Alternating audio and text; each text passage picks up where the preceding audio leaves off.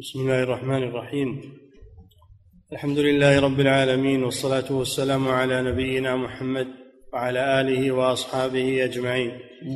أما بعد قال المؤلف رحمه الله تعالى باب بيان أن من أدرك بعض الصلاة في الوقت فإنه يتمها ووجوب المحافظة على الوقت. بسم الله الرحمن الرحيم. الحمد لله والصلاة والسلام على رسول الله هذا الباب في بيان ما تدرك به الصلاة في وقتها.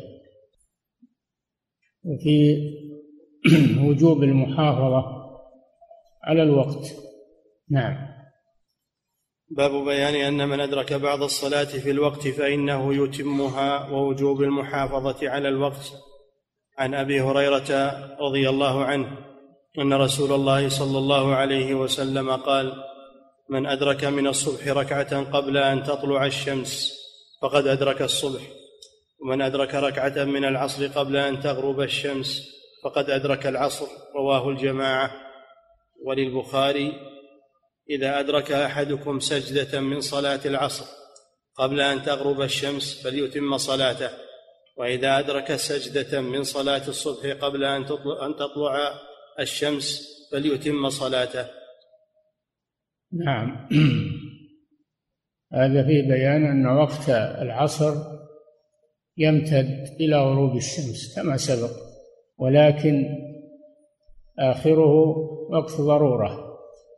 لا يجوز التأخير إليه إلا لسبب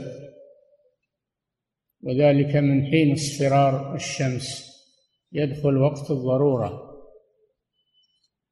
وأن وقت الفجر يمتد إلى طلوع الشمس من طلوع الفجر إلى طلوع الشمس ويبادر بها كما سبق من فعل الرسول صلى الله عليه وسلم في أول وقتها.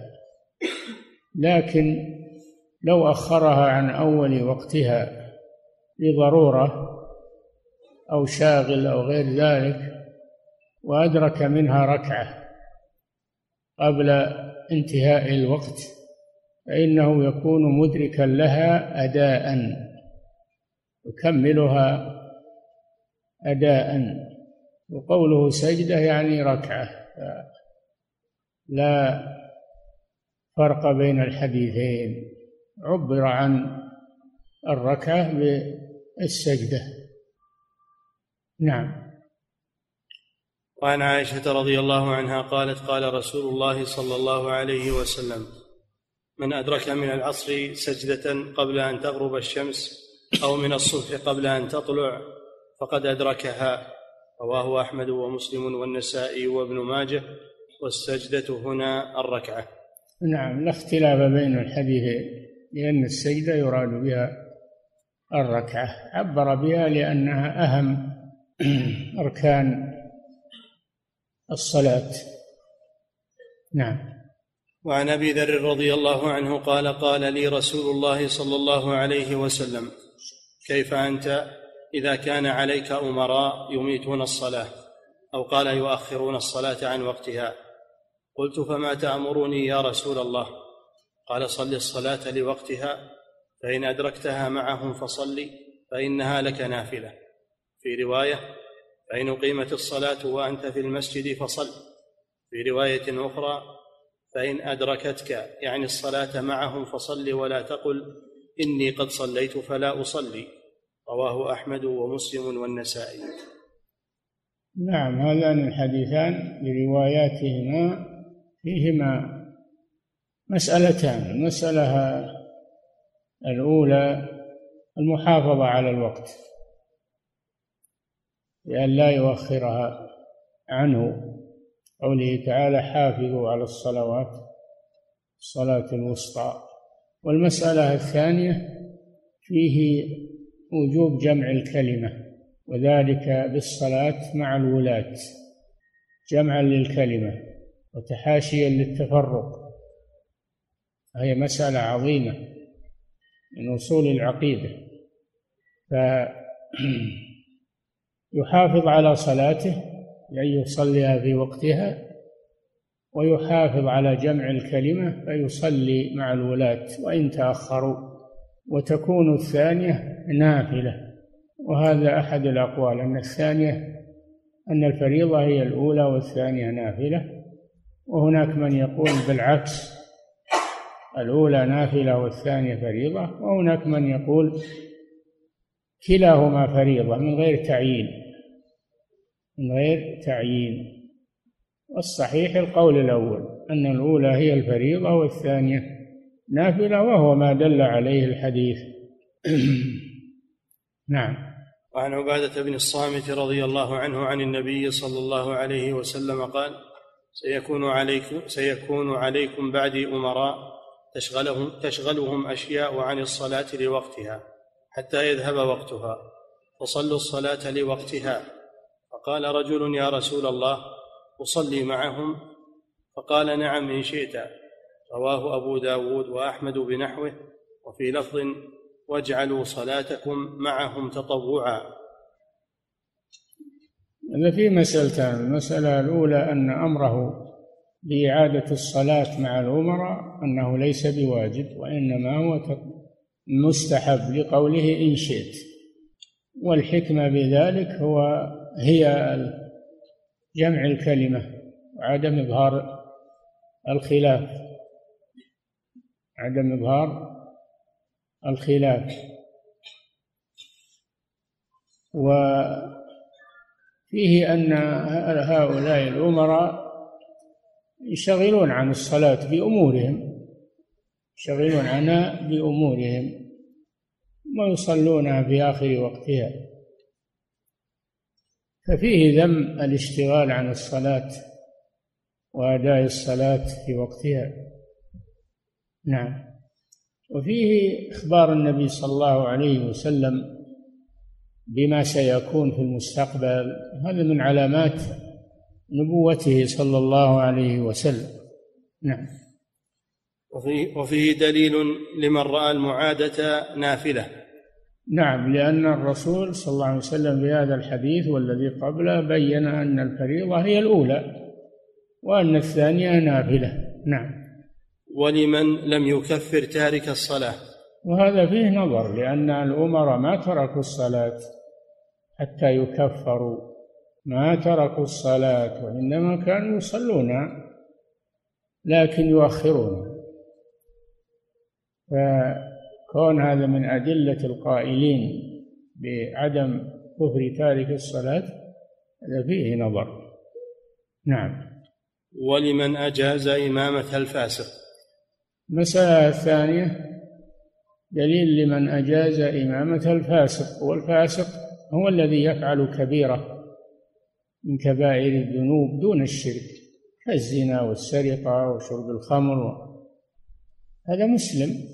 ناقص الإيمان يسمى فاسقا ولا يسمى كافرا.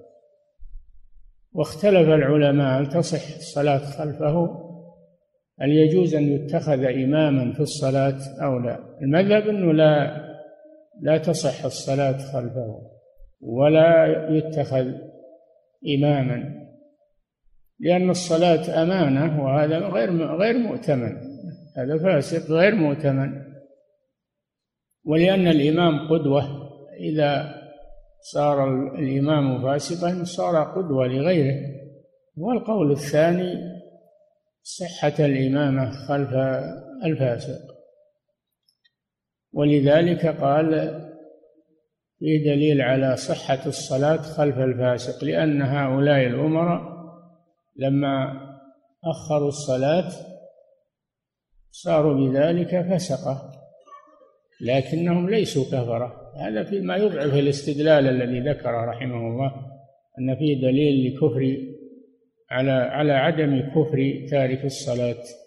فهو هنا سماهم فسقة. كيف يقول إن إن الصلاة لا إن إن تارك الصلاة لا لا يكفر؟ فهذا الحديث يدل على الصلاة خلف الفاسق. والقول الثاني أنها تصح الصلاة خلف الفاسق لأنه مسلم. وما دام مسلما تصح الصلاة خلفه.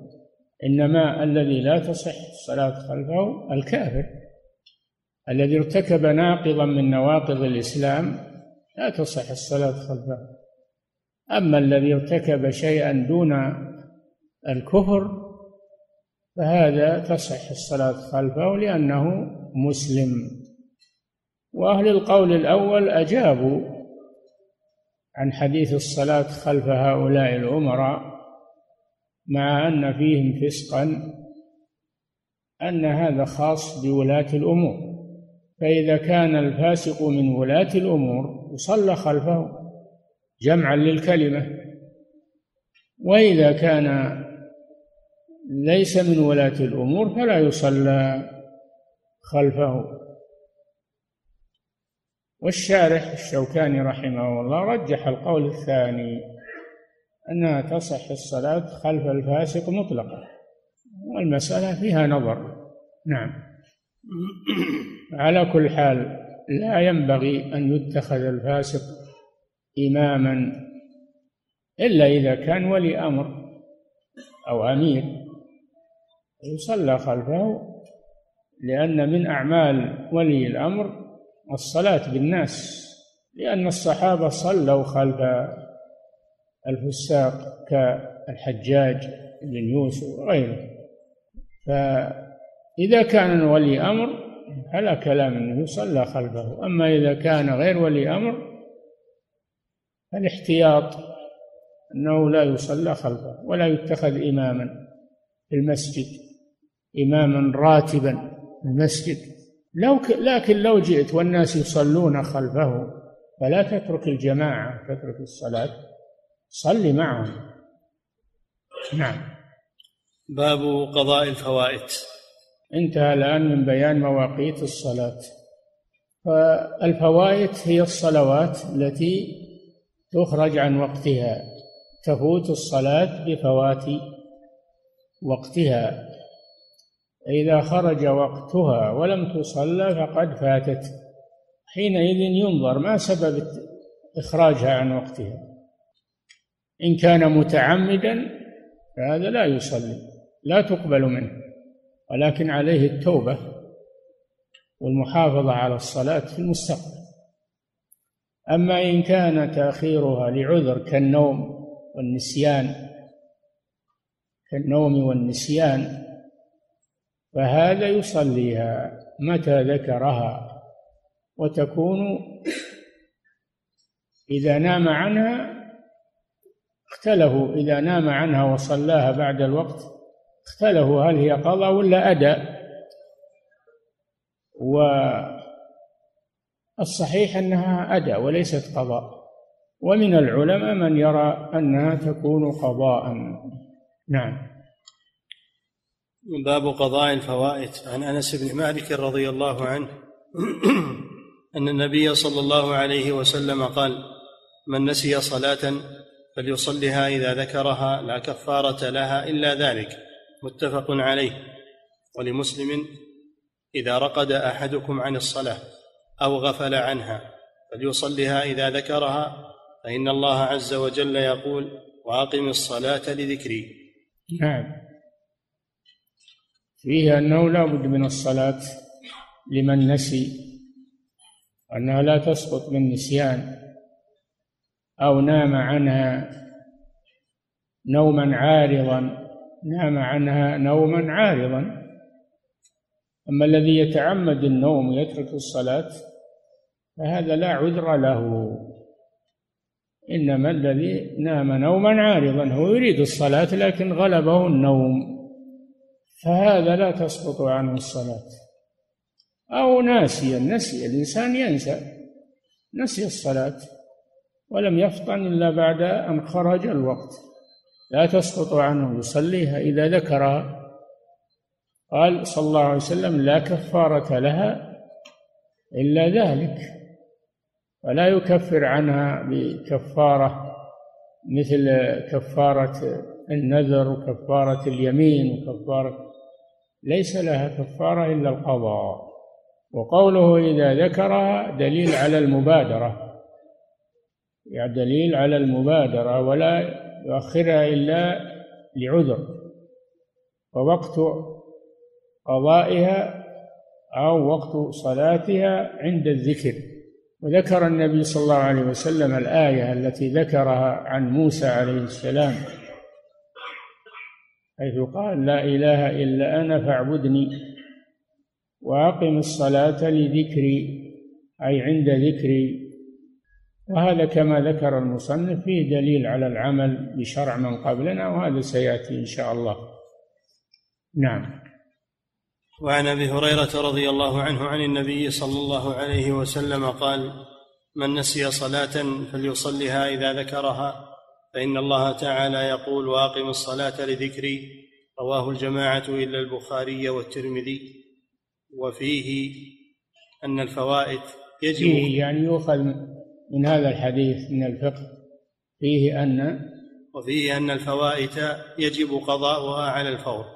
يجب قضاؤها على الفور لقوله يصليها إذا ذكرها إذا ذكرها على الفور يعني ولا يؤخرها. نعم. وأنها تقضى في أوقات النهي وغيرها. وأنها تقضى في أوقات النهي وغير أوقات النهي كما يأتي في صلاة الفجر. وأوقات النهي إنما تكون بعد العصر وبعد الفجر. نعم.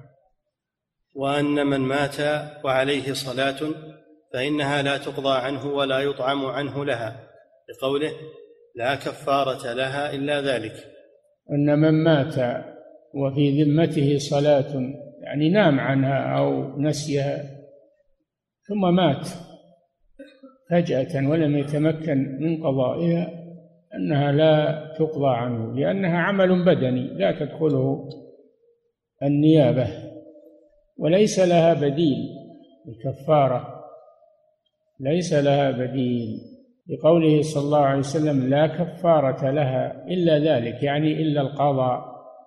دل على أنها ما تكفي الكفارة ولا تكفي النيابة عن الميت فيها.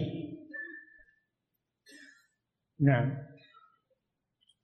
وفيه دليل على أن من شرع على أن شرع من قبلنا شرع لنا ما لم يرد نسخه هذه مسألة أصولية. هل شرع من قبلنا من الرسل شرع لنا أو لا؟ في ذلك ثلاثة أقوال. القول الأول أنه إن جاء شرعنا بموافقته فهو شرع لنا وهذا إجماع من العلماء. وإن كان شرعنا جاء بمخالفته فليس شرعا لنا وهذا بالإجماع. لأنه يصبح منسوخا. والحالة الثالثة إذا لم يرد في شرعنا نسخه ولا موافقته. فهذا محل الخلاف بين العلماء. هل هو شرع لنا أو ليس شرعا لنا؟ وقوله صلى الله عليه وسلم أقم الصلاة لذكري دليل أن شرع من قبلنا شرع لنا. لكن هذا أقره الرسول صلى الله عليه وسلم. نعم. وعن أبي قتادة رضي الله عنه قال ذكروا للنبي صلى الله عليه وسلم نومهم عن الصلاة فقال إنه ليس في النوم تفريط. يعني النوم العارض الذي لم يتعمده صاحب وإنما غلبه فإنه ليس فيه تفريط لأنه لم يتعمد. المفرط هو من تعمد وهذا لم يتعمد. أخذه النوم. نعم. فقال إنه ليس في النوم تفريط إنما التفريط في اليقظة. إنما التفريط في الصلاة في حال اليقظة إذا أخرها عن وقتها هذا تفريط. نعم. فإذا نسي أحدكم صلاة أو نام عنها فليصلها إذا ذكرها. رواه النسائي والترمذي وصححه. كما سبق أن وقت صلاة الفائتة عند ذكرها لا تؤخر. نعم. وعن أبي قتادة رضي الله عنه في قصة نومهم عن صلاة الفجر قال ثم أذن بلال بالصلاة فصلى رسول الله صلى الله عليه وسلم ركعتين ثم صلى الغداة فصنع كما كان يصنع كل يوم. رواه أحمد ومسلم. نعم. وفيه دليل على الجهر في قضاء الفجر نهارا. نعم. عن عمران بن حصين قال سرينا مع النبي صلى الله عليه وسلم فلما كان في آخر الليل عرسنا.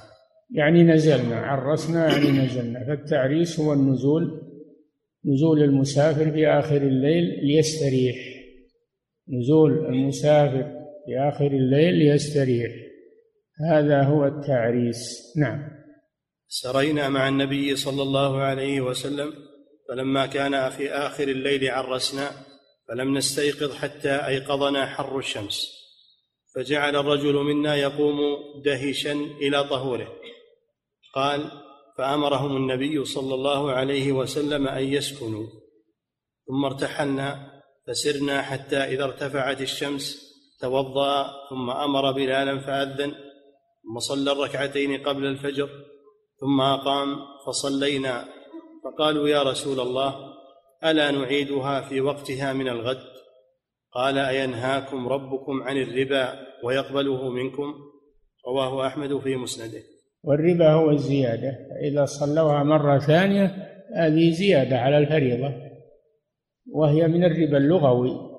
ربا لغوي لأن الربا في اللغة هو الزيادة والربا في الأموال محرم كما هو معلوم. فهذا الحديث فيه واقعة حصلت للنبي صلى الله عليه وسلم في النوم عن الصلاة لأنه بشر صلى الله عليه وسلم. يأتي ما عليه ما يأتي على البشر من النسيان ومن النوم يأتي عليه ما يأتي على البشر عليه الصلاة والسلام. ولأجل أن يشرع للناس هذا في حكمة إلهية. ما يجري للرسول صلى الله عليه وسلم من السهو والنسيان والنوم. هذا في حكمة عظيمة. من أجل أن يشرع للأمة ماذا تفعل إذا حصل لها. في هذه الواقعة أنهم كانوا في سفر وسهروا السير في معظم الليل ليقطعوا المسافة. لأن السير في الليل أسهل من السير في النهار يقطع المسافة. ثم نزلوا في آخر الليل ليستريحوا وأمر النبي صلى الله عليه وسلم بلالا أن يرصد طلوع الفجر. فجعل بلال يرصد طلوع الفجر لكن غلبه النوم فنام معهم لأنه متعب مثلهم. فنام معهم. ولم يوقظهم إلا حر الشمس. فقاموا فزعين إلى طهورهم خوفا من الله سبحانه وتعالى. فطمأنهم الرسول صلى الله عليه وسلم وسكنهم من هذا من هذا الفزع. ثم ارتحل من هذا الوادي ولم يصلي فيه إلى واد آخر. ثم صلى فيه مع أنه سبق أنه يصليها مباشرة يصليها إذا ذكرها يصليها مباشرة. فلماذا أخرها هنا عليه الصلاة والسلام؟ جاء في الحديث أنه حضرهم الشيطان في هذا الوادي. النبي صلى الله عليه وسلم علم أن الشيطان حضرهم في هذا الوادي فتركه الرسول صلى الله عليه وسلم وارتحل منه. ليبتعد عن الشيطان. هذا هو السبب. فهو فعله صلى الله عليه وسلم لسبب. أما إذا لم يكن هناك سبب فتجب المبادرة بالصلاة عند ذكرها. ثم لما ارتحلوا إلى الوادي الثاني أمر بلالا فأذن. هذا في دليل على الأذان للفوائد. أمر بلالا فأذن للفجر ثم صلوا راتبة الفجر. هذا في دليل على أن راتبة الفجر لا تترك في السفر بل لا بل راتبة الفجر يحافظ عليها في السفر والحضر. ثم أمر بلالا فأقام. هذا في دليل على الإقامة للصلاة المقضية. يؤذن لها ويقام لها. إذا كانوا في البر في سفر. أما في البلد فلا يؤذن في البلد. يعني تقوم الضحى من النوم وتأذن يضربونك. يقولون هذا مجنون هذا. فلا يجوز الأذان في الحضر لكن هذا في السفر. إذا حصل مثل هذا في السفر. فالأذان والإقامة الإقامة لا بد منها حتى في الحضر والسفر للفوائد. الفوائد يقام لها في الحضر والسفر أما الأذان فإنما يكون في السفر حيث لا تشويش على الناس. حيث لا تشويش على الناس. ثم إنه صلى بهم الفجر كما يصليها في وقتها جهرية يجهر فيها بالقراءة. دل على أنه إذا قضى صلاة الليل في النهار أنه يجهر بها. وإن صلى صلاة النهار في الليل قضاء فإنه يسر بها لأن القضاء يحكي الأداء. هذه قاعدة القضاء يحكي الأداء؟ يعني يشبه الأداء. نعم. فيه دليل على أن الفائتة يسن لها الأذان والإقامة والجماعة. نعم الأذان هذا إذا كانوا في البر ما يكون في الحضر. والإقامة لا بد منها في الحضر والسفر وأنها أيضا تشرع لها الجماعة. إذا فاتت الصلاة جماعة ناموا عنها أو نسوها فإنهم يصلونها جماعة كما يصلونها في الوقت جماعة. فيصلونها قضاء لصفتها في الأداء. نعم. وأن النداءين مشروعان في السفر. النداءين يعني نداء الأذان والإقامة لأن الإقامة نداء أيضا وأذان أيضا. قال الأذانان بين كل أذانين صلاة يعني الأذان والإقامة. الإقامة تسمى أذانا لأن الأذان معناه الإعلام. فالأذان إعلام بدخول الوقت والإقامة إعلام بحضور الصلاة. نعم. وأن السنن الرواتب تقضى. يعني على العموم هذا فيه نظر لكن سنة الفجر بالذات تقضى لورود الدليل بذلك. نعم. باب الترتيب في قضاء الفوائد. هذا إذا كان عليه فائتة واحدة. أما إذا كان عليه عدة فوائد فإنه أيضا يقضيها ولو كثرت لكن يرتبها يرتبها. نعم. باب الترتيب في قضاء الفوائد. عن جابر بن عبد الله رضي الله عنه أن عمر جاء يوم الخندق بعدما غربت الشمس فجعل يسب كفار قريش وقال يا رسول الله ما كدت أصلي العصر حتى كادت الشمس أن تغرب. فقال النبي صلى الله عليه وسلم والله ما صليتها. فتوضأ وتوضأنا فصلى العصر بعدما غربت الشمس ثم صلى بعدها المغرب. متفق عليه. نعم يوم الخندق معروف والغزوة التي المشركون غزوا رسول الله صلى الله عليه وسلم ومعهم جموع جمعوها يريدون الكيد للمسلمين. فالنبي صلى الله عليه وسلم لما علم بقدومهم استشار الصحابة فأشار عليه سلمان رضي الله عنه سلمان الفارسي بأن يحفر خندقا حول المدينة يمنع العدو من الدخول. يمنع الخيل من تجاوزه. فحفر النبي صلى الله عليه وسلم وأصحابه خندقا حول المدينة فنفع الله به ومنع المشركين من الدخول. فكان ذلك من أسباب دحر العدو واتخاذ الأسباب الواقية منه. وفيه بركة مشورة سلمان رضي الله عنه.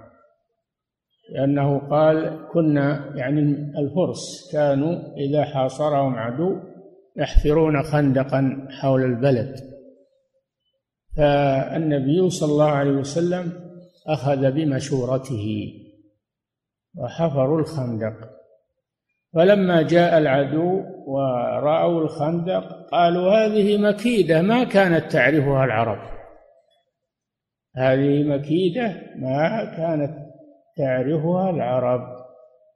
وهذا مما قضى الله لرسوله صلى الله عليه وسلم لحمايته منهم.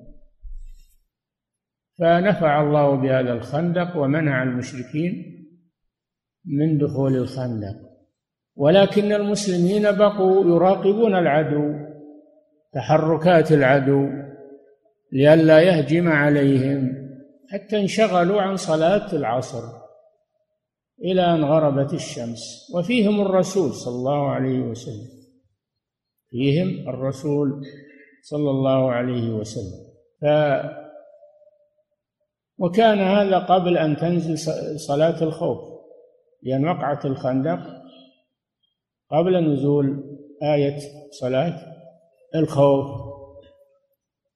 وقوله تعالى فإن خفتم فرجالا أو ركبانا وقوله تعالى وإذا كنت فيهم فأقمت لهم الصلاة فلتقم طائفة منهم معك. إلى آخر الآية هاتان الآيتان في صلاة الخوف وهي رخصة من الله جل وعلا لعباده حالة الخوف وأن الصلاة لا تترك بحال من الأحوال لكن تصلى على حسب الاستطاعة. النبي صلى الله عليه وسلم صلاها بأصحابه صلى العصر بأصحابه قبل المغرب في وقت المغرب.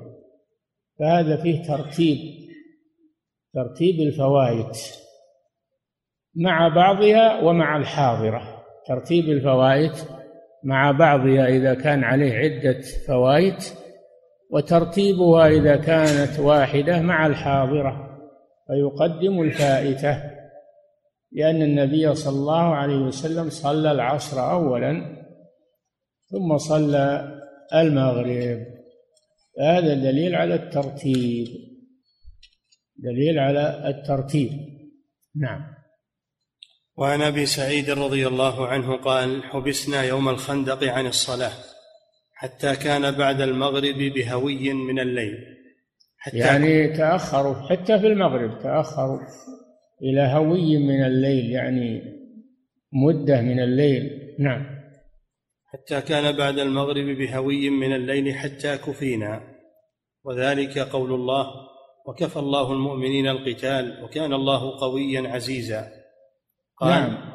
لما جاء المشركون بجموعهم انضم إليهم اليهود ونقضوا العهد مع الرسول صلى الله عليه وسلم وانضم إليهم المنافقون.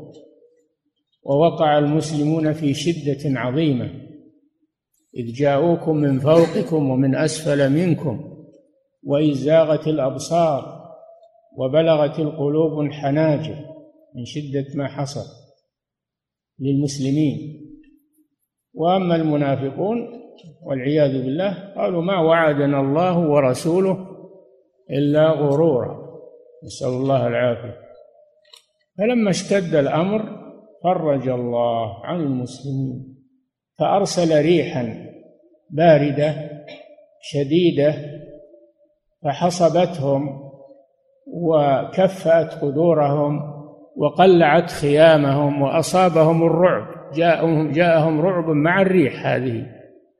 أرسلنا إليهم ريحا وجنودا لم تروها وهم الملائكة عليهم السلام. فرهبوا وولوا مدبرين. وكفى الله المؤمنين القتال. وكان الله قويا عزيزا. وهكذا إذا اشتد الأمر جاء الفرج من الله سبحانه وتعالى. عند ذلك لما أدبر المشركون مفلسين خائبين أمر الله رسوله أن يغزو بني قريظة. وأن لا يضعوا أسلحتهم حتى يغزو بني قريظة في منازلهم وفي حصونهم. حاصروهم حتى نزلوا حتى نزلوا على حكم سعد بن معاذ رضي الله عنه. فحكم فيهم بأن تقتل مقاتلتهم وتسبى نساؤهم وذراريهم وأموالهم. وأورثكم أرضهم وأنزل الذين ظاهروهم الذين أعانوا المشركين. أنزل الذين ظاهروهم من أهل الكتاب من صياصيهم من حصونهم وقذف في قلوبهم الرعب. فريقا تقتلون وتأسرون فريقا وأورثكم أرضهم وديارهم وأموالهم وأرضا لم تطئوها. وكان الله على كل شيء قديرا. هذه غزوة الخندق وما أعقبها. جاء الله بالنصر والفرج للمسلمين بعد الشدة وكبت الأعداء من اليهود والمنافقين وأقر الله أعين المسلمين بالنصر والفرج. نعم. حتى كفينا وذلك قول الله. وكفى الله المؤمنين القتال وكان الله قويا عزيزا. كفى الله المؤمنين القتال بما أنزل من الريح أرسل من الريح والملائكة. والرعب الذي حصل في قلوب المشركين حتى ولوا منهزمين مدبرين. هذا من الله عز وجل. ولم يحتاجوا إلى قتال من المسلمين.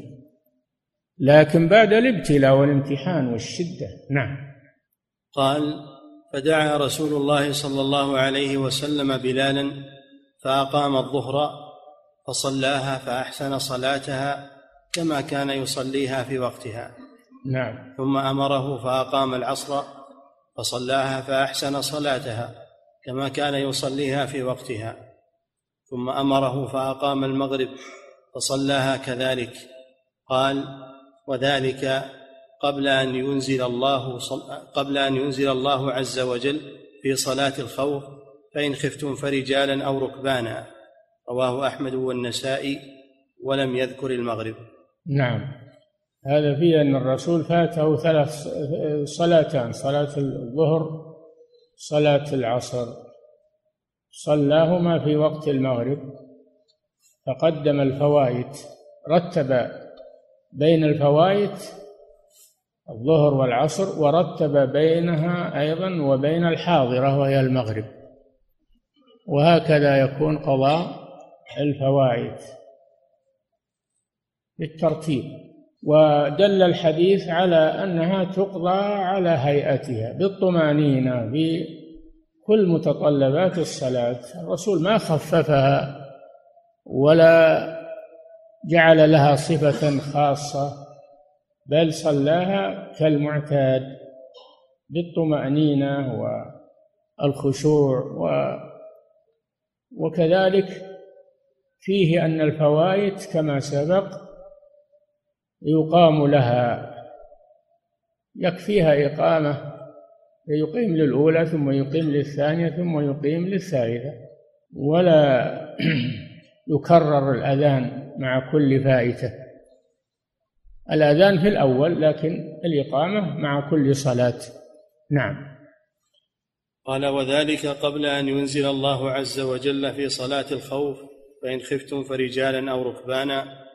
رواه أحمد والنسائي. في سورة البقرة والتي في سورة النساء وإذا كنت فيهم فأقمت لهم الصلاة فلتقم طائفة منهم معك إلى آخر الآية. لأن صلاة الخوف لها حالتان. حال شدة الخوف إذا اشتد الخوف وهرب المسلم أو المسلمون من العدو يصلونها وهم يركضون أو ركاب على دوابهم أو على آه، خيلهم أو على ما يجد من المركوبات. رجالا يعني تمشون أو ركبانا على ما معكم من المركوبات. هذا إذا اشتد الخوف. متوجهين إلى القبلة أو غير متوجهين إلى القبلة صليها إلى الجهة التي هرب إليها. ولا يشترط استقبال القبلة في هذه الحالة. رجالا أي صلوها رجالا يعني راجلين أو ركبانا. على المركوبات. مستقبل القبلة وغير مستقبليها لأنهم لو تأنوا ووقفوا يصلون أدركهم العدو فيصلونها في وهم هاربون لئلا يدركهم العدو. نعم. وفيه دليل على الإقامة للفوائد. نعم لأنه أقام لكل صلاة للفوائد. نعم. وعلى أن صلاة النهار وإن قضيت ليلا لا يجهر فيها. أي نعم كما سبق أن صلاة الليل إذا قضيت في النهار يجهر فيها كما جهر في صلاة الفجر. وقد صلاها ضحى. وأن صلاة النهار لا يجهر فيها لأنه لم يرد أن الرسول جهر بها لما قضاها في الليل بل تكون المقضية كحالة المؤدات. لأن القضاء يحكي الأداء نعم. وعلى أن تأخيره يوم الخندق نسخ بشرع صلاة الخوف.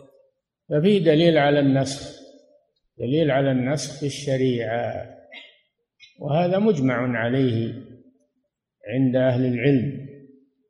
لم ينكره إلا اليهود أو من تشبه بهم. النسخ ثابت في الشريعة. نعم. أبواب الأذان. نعم يكفي.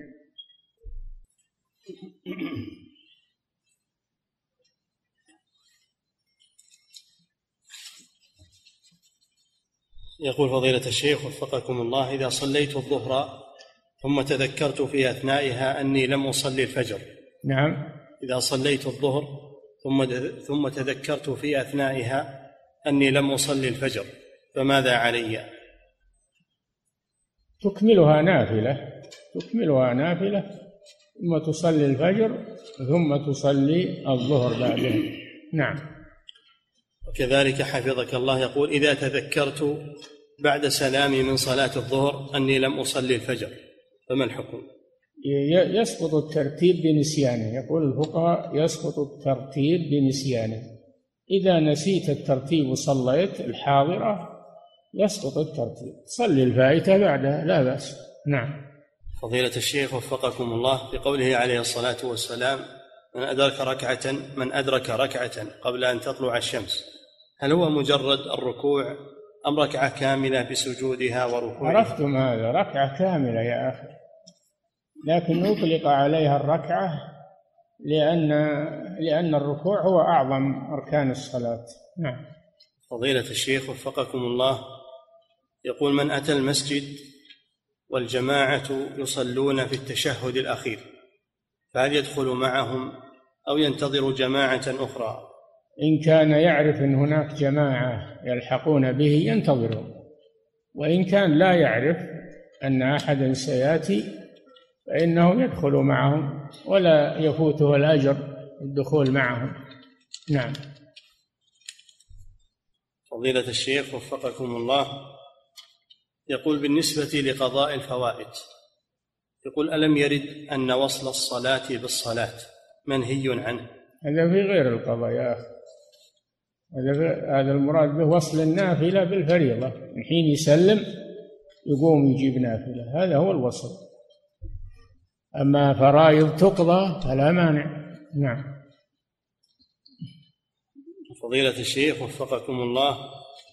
يقول إذا أتيت مسجد طريق وكان يصلي بهم رجل مسبل أو حليق هل أصلي خلفه؟ صل معهم. هو مسلم. ما دام أنه مسلم ولو كان عاصيا. تصح الصلاة خلفه في هذه الحالة على لأجل الجماعة. صل معهم والحمد لله. نعم.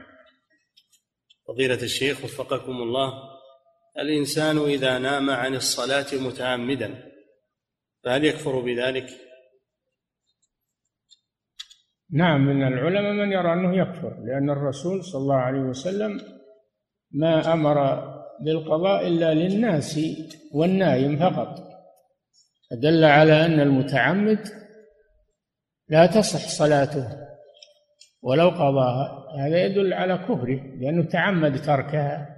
ومن تعمد ترك واحدة فهو كمن تعمد ترك صلوات كثيرة. وهذا دليل لمن يرون كفر تارك الصلاة. نعم. فضيلة الشيخ وفقكم الله يقول ما المراد بالفاسق؟ هل هو الذي يسمع الغناء والمعازف سمعتم, سمعتم الكلام. الفاسق هو الذي يرتكب كبيرة دون الشرك. هذا هو الفاسق مثل الزنا وشرب الخمر و ارتكاب كبيرة من كبائر الذنوب. أما اللي يرتكب صغيرة من الصغائر هذا ليس بفاسق. هذا عاصي هذا يسمى عاصي ولا يسمى فاسقا. نعم. يقول فضيلة الشيخ وفقكم الله وهل يختلف الفسق من عصر إلى عصر؟ الشرع هو هو يا أخي ما هو بيختلف الشرع هو هو لا يختلف باختلاف العصور. نعم. فضيلة الشيخ وفقكم الله. يقول ما الفائدة من وصف أداء الفائتة بأنها أداء أو قضاء؟ هل هناك أحكام مختلفة لكل وصف منها؟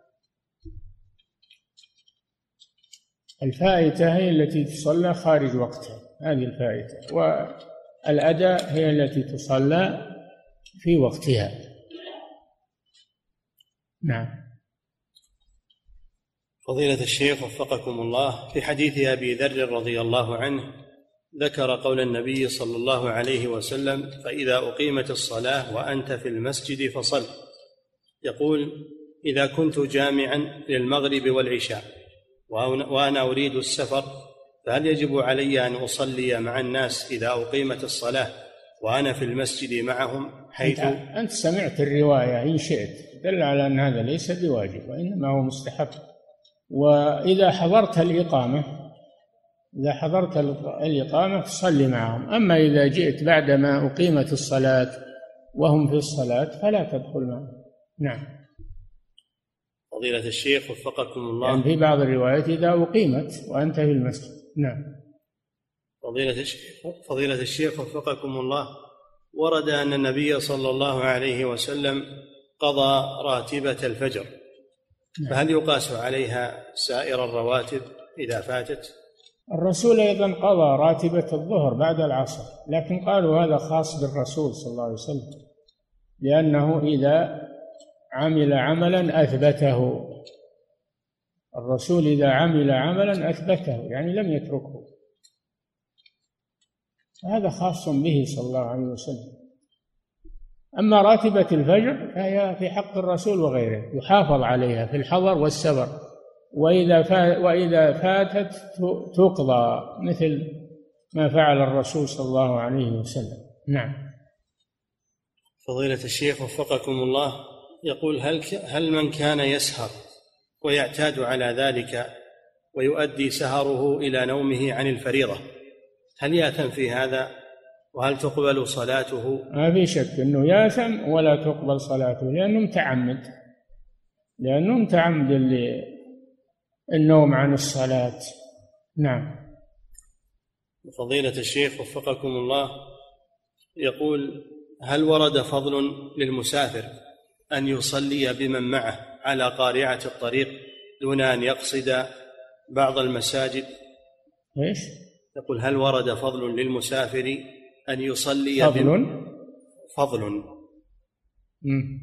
هل ورد فضل للمسافر أن يصلي بمن معه على قارعة الطريق؟ قارعة الطريق يا أخي ما يصلى بها. منهي عن الصلاة في قارعة الطريق. نعم. قصده يصليها ولا يصلي مع الناس أو إيش قصده نعم. فضيلة الشيخ وفقكم الله يقول إذا فاتت إذا فاتني قيام الليل. لا هات لنا السؤال هذا. اللي ما حرر. سؤال لم يحرر. نعم. يقول هل ورد فضل للمسافر أن يصلي بمن معه على قارعة الطريق؟ قارعة الطريق ما يصلى فيها لا فريضة ولا نافلة. نعم. يقول دون أن يقصد بعض المساجد لكي يصلي جماعة مع المصلين في المسجد حيث سمعت بورود حديث في فضل صلاة المسافر في البر على فضل صلاته في المسجد. فأردت التأكد من ذلك. وين الحديث هذا ما عمرنا شفناه ولا وحيناه ما عمرنا شفناه ولا وحيناه الحديث. والذي ورد في فضل الصلاة في البر هذا لمن كان وحده يؤذن ويصلي وحده مثل الراعي راعي الغنم ومثل. هذا الذي ورد في الحديث. نعم. أما تسمع الأذان وقريب منك المسجد وتصلي وحدك. لا ما ما يصلح هذا ما يجوز. نعم. فضيلة الشيخ وفقكم الله يقول إذا فاتني قيام الليل نعم. فمتى أقضيه؟ هل هو بعد الشروق أم في الليلة التالية؟ إذا ارتفعت إذا ارتفعت الشمس قيد رمح إذا ارتفعت الشمس قيد رمح فاقضي. الوتر ما هو ما هو صلاة الليل تقضي الوتر سواء توتر ب بواحدة أو بإحدى عشرة. فإذا كنت توتر بإحدى عشرة تجعلها ثنتي عشرة تشفعها. إذا توتر بواحدة تجعلها ثنتين. إذا توتر بثلاث تجعلها أربع وهكذا. نعم. يقول فضيلة الشيخ وفقكم الله يقول في بعض الأحيان أنام عن صلاة الفجر. حتى تطلع الشمس ثم أمكث في الفراش ربما ساعة أو أكثر ثم أقوم فأصليها. ظنا مني أن الوقت قد خرج فلا بأس من التراخي في القضاء. هل فعلي هذا صحيح؟ كلها ذنوب يجر بعضها بعضا. تنام عن صلاة الفجر وتداوم على النوم وتتأخر في القضاء. كل هذا لا يجوز إن كنت متعمدا للنوم فلا ينفعك أنك تصلي. خرجت عن وقتها ولا ولا تقبل. أما إن كنت معذورا في النوم غلبك. فتبادر بالصلاة إذا استيقظت. نعم. فضيلة الشيخ وفقكم الله يقول إذا فاتتني الصلاة إذا فاتتني الصلاة وأنا في البلد. وأنا؟ وأنا في البلد. نعم. فهل لي أن أؤذن لها أذانا لا يكون قويا أم يكفي أذان البلد يكفي أذان البلد لكن تقيم تقيم لها نعم فضيلة الشيخ وفقكم الله يقول خرجت لأداء صلاة العشاء لكن ألمت بي حاجة ملحة جعلتني أعود إلى المنزل ولم أذكر تلك الصلاة إلا بعد ستة أيام فقضيتها فهل يجب علي شيء آخر؟ لا ما دام إنك ناسيها تصليها إذا ذكرتها ولو مضى عليها وقت. نعم. وليس عليك غير القضاء. نعم. يقول فضيلة الشيخ وفقكم الله يقول استيقظت قبل الإقامة لصلاة الفجر بعشر دقائق ثم أردت أن أرتاح قليلا فلم أستيقظ إلا بعد خروج الوقت. هل أنا متعمد في إخراج الصلاة عن إيه نام نام الشيطان عليك نام على أذنك وثبطك عن القيام عليك التوبة والاستغفار وقضاء الصلاة لا تعود لمثل هذا. إذا استيقظت فبادر بادر إلى الوضوء والصلاة ولا تعطي فرصة للشيطان. نعم. فضيلة الشيخ وفقكم الله يقول هل قال أحد من أهل العلم بأن سبب تأخير النبي صلى الله عليه وسلم لصلاة الفجر لما فاتتهم لأنهم استيقظوا في وقت النهي المغلظ؟ لا. لا. أخبر النبي صلى الله عليه وسلم أنه حضرهم الشيطان في الوادي. نعم. فضيلة الشيخ وفقكم الله يقول حفظكم الله ورد أن النبي صلى الله عليه وسلم علل ذلك بأنهم حضرهم الشيطان في الوادي. يقول هل يحضر الشيطان النبي صلى الله عليه وسلم؟ يحضر لكن ما يتمكن من النبي صلى الله عليه وسلم. يحضر مع غيره مع المجموعة. نعم. فضيلة الشيخ وفقكم الله. يقول ذكرتم حفظكم الله الأقوال في شرع من قبلنا. وفي القول الثالث من أقوال العلماء ذكرتم إذا لم يرد في شرعنا موافقته أو مخالفته. نعم. يقول فما الحكم في هذا؟ خلاف خلاف بين العلماء اختلفوا فيه. منهم من يرى أنه شرع لنا ومنهم من يرى أنه غير شرع لنا. نعم. وفضيلة الشيخ وفقكم الله يقول أنا نمت عن صلاة العصر ولم أصلها إلا والمغرب قد أقيمت. فماذا أفعل؟ هل أصلي العصر ثم المغرب أو أدخل مع الجماعة؟ صلى العصر قبل.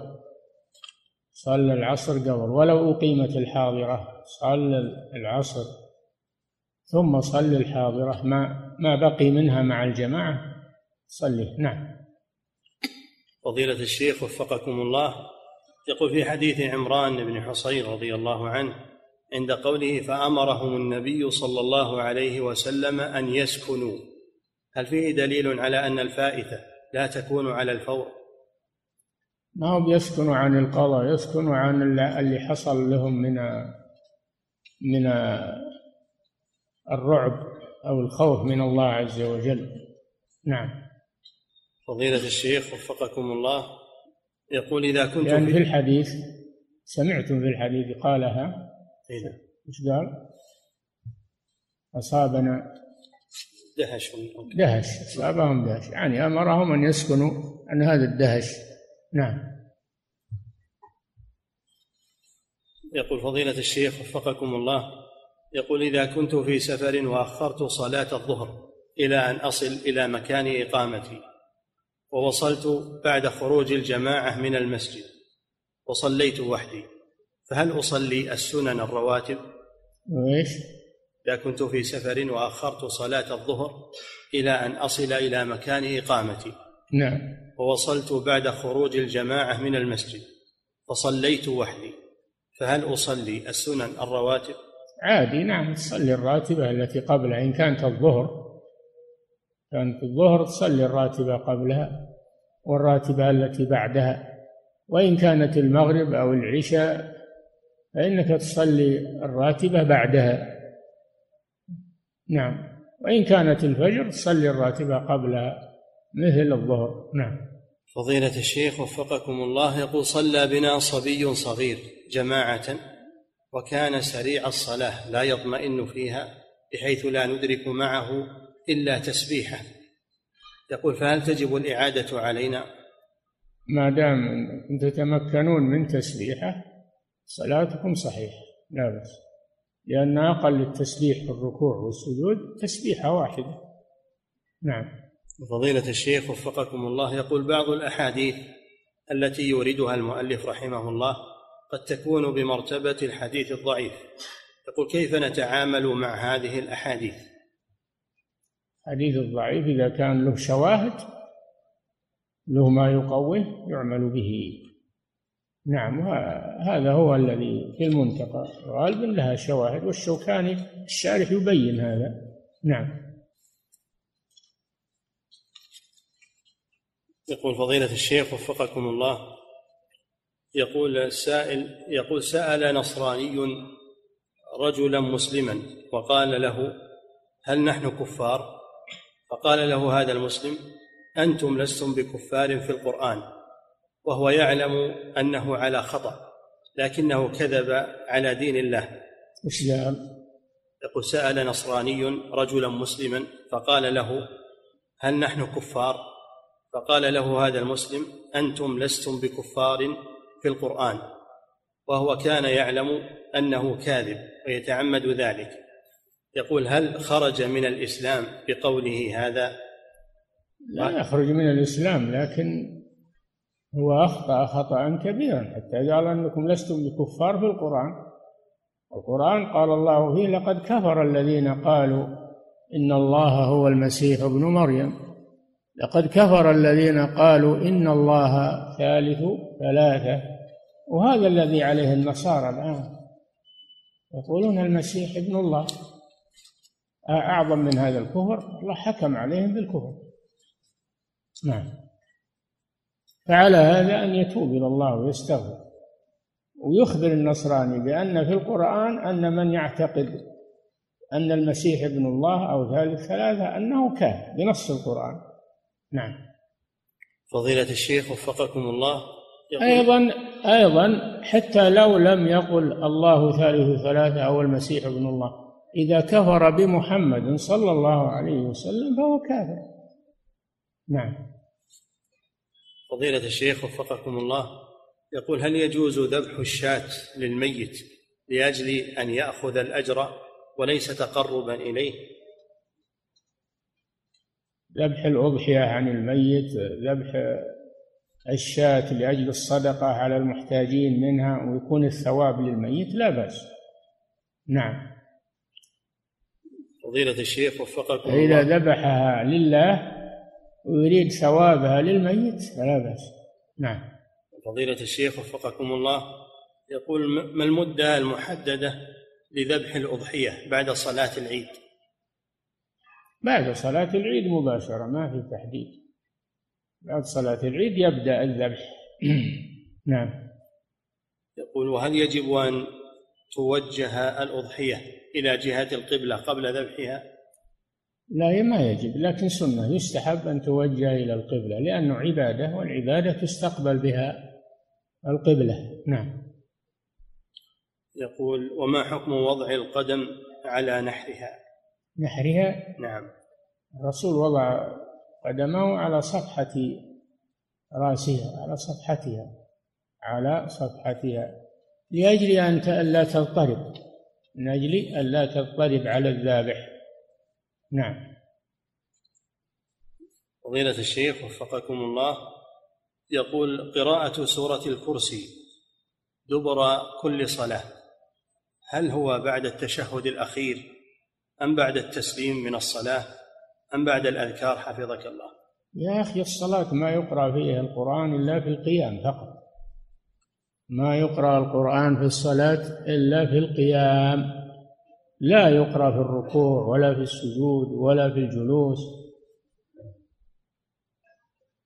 وآية الكرسي تقرأ بعد السلام وبعد الذكر بعد الأذكار المشروعة بعد الصلاة الصباح والمساء أو أو بقية الصلوات من باب الورد من باب الورد. نعم. فضيلة الشيخ وفقكم الله يقول السائل عمة زوجتي كبيرة في السن. هل يجوز لي أن أصافحها مع العلم أنها من القواعد؟ لا. لا تصافح المرأة إلا المحرم أو زوجك فقط. وهذه ما هي محرم. عمة زوجك تحرم عليك لكنها ليست بمحرم. نعم. فضيلة الشيخ وفقكم الله يقول السائل قد ابتليت بمعصية. ولم أترك سبيلا للتوبة إلا سلكته. ولكن مع هذا لم أتركها بل كلما تبت رجعت إليها حتى دب في نفسي اليأس. فما نصيحتكم لي وفقك الله؟ لا تترك التوبة. مهما تكررت المعصية لا تترك التوبة. وابتعد عن الأسباب التي توقعك في المعصية. إن كان مجالسة فساق ابتعد عنهم. إن كان سماع أغاني أو نظر إلى النساء أو إلى الصور الفاتنة ابتعد عن الأسباب أسباب المعصية التي توقعك فيها. نعم.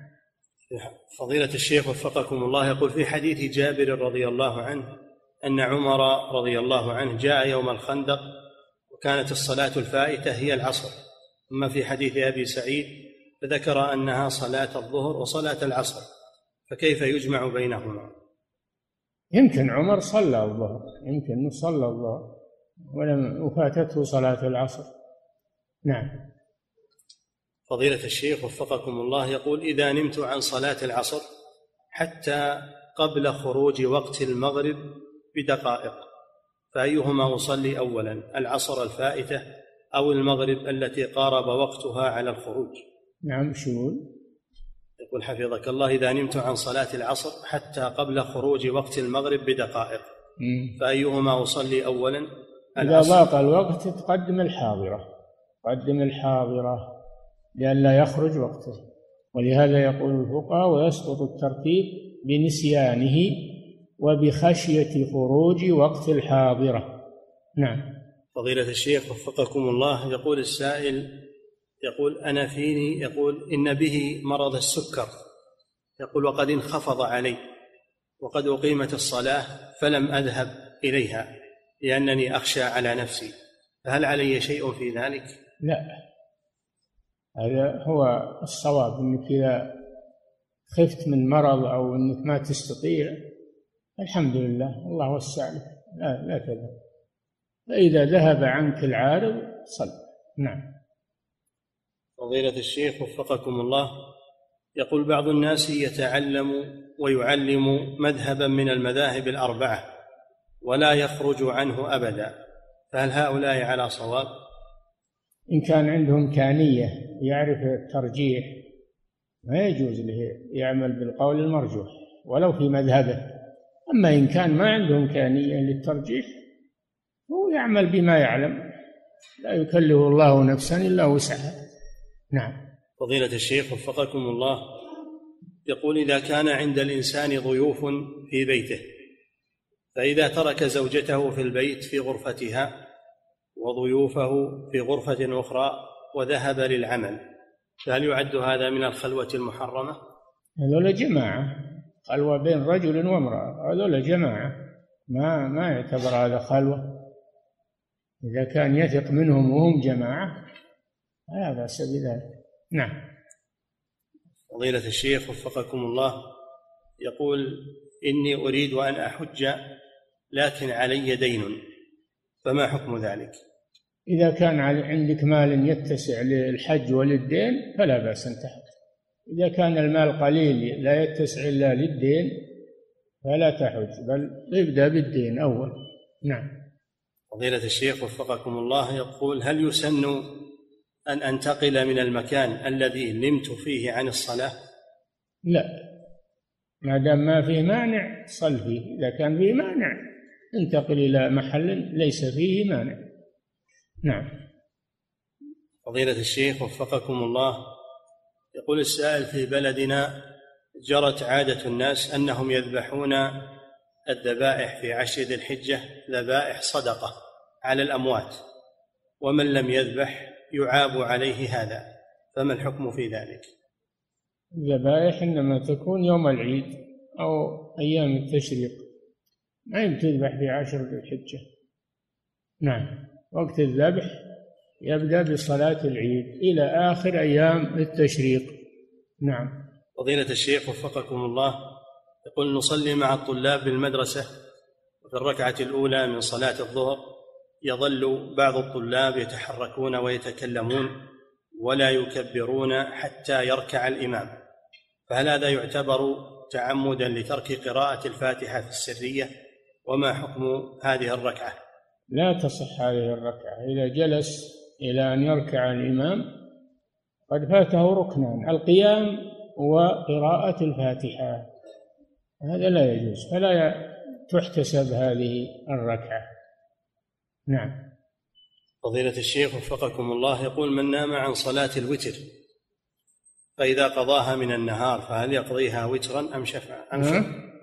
من نام عن صلاة الوتر فإذا قضاها من النهار. فيها شفعا كما سمعت كان النبي صلى الله عليه وسلم يقضيه شفعا. نعم. لا وتر في النهار النهار ما في وتر. نعم.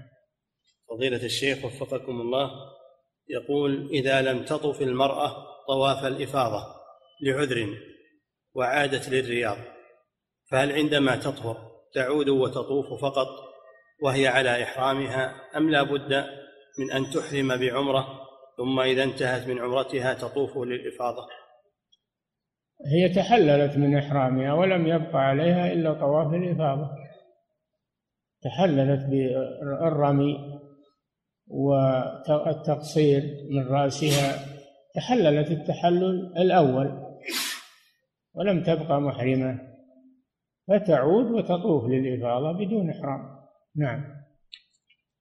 فضيلة الشيخ وفقكم الله يقول في قوله سبحانه كل شيء هالك إلا وجهه. وجه الله سبحانه وتعالى هل هو الذات أم الصفة؟ وهل تدخل هل هو إيش؟ هل وجه الله سبحانه هل هو الذات أم هي الصفة؟ يقول وهل يدخل الذات باللزوم؟ إيش اللي يسبب لك هالسؤال هذا؟ هذا تكلف يا أخي. الله جل وعلا قال كل شيء هالك إلا وجهه وقال ويبقى وجه ربك ذو الجلال والإكرام فأنت تثبت هذا والله له وجه سبحانه وتعالى.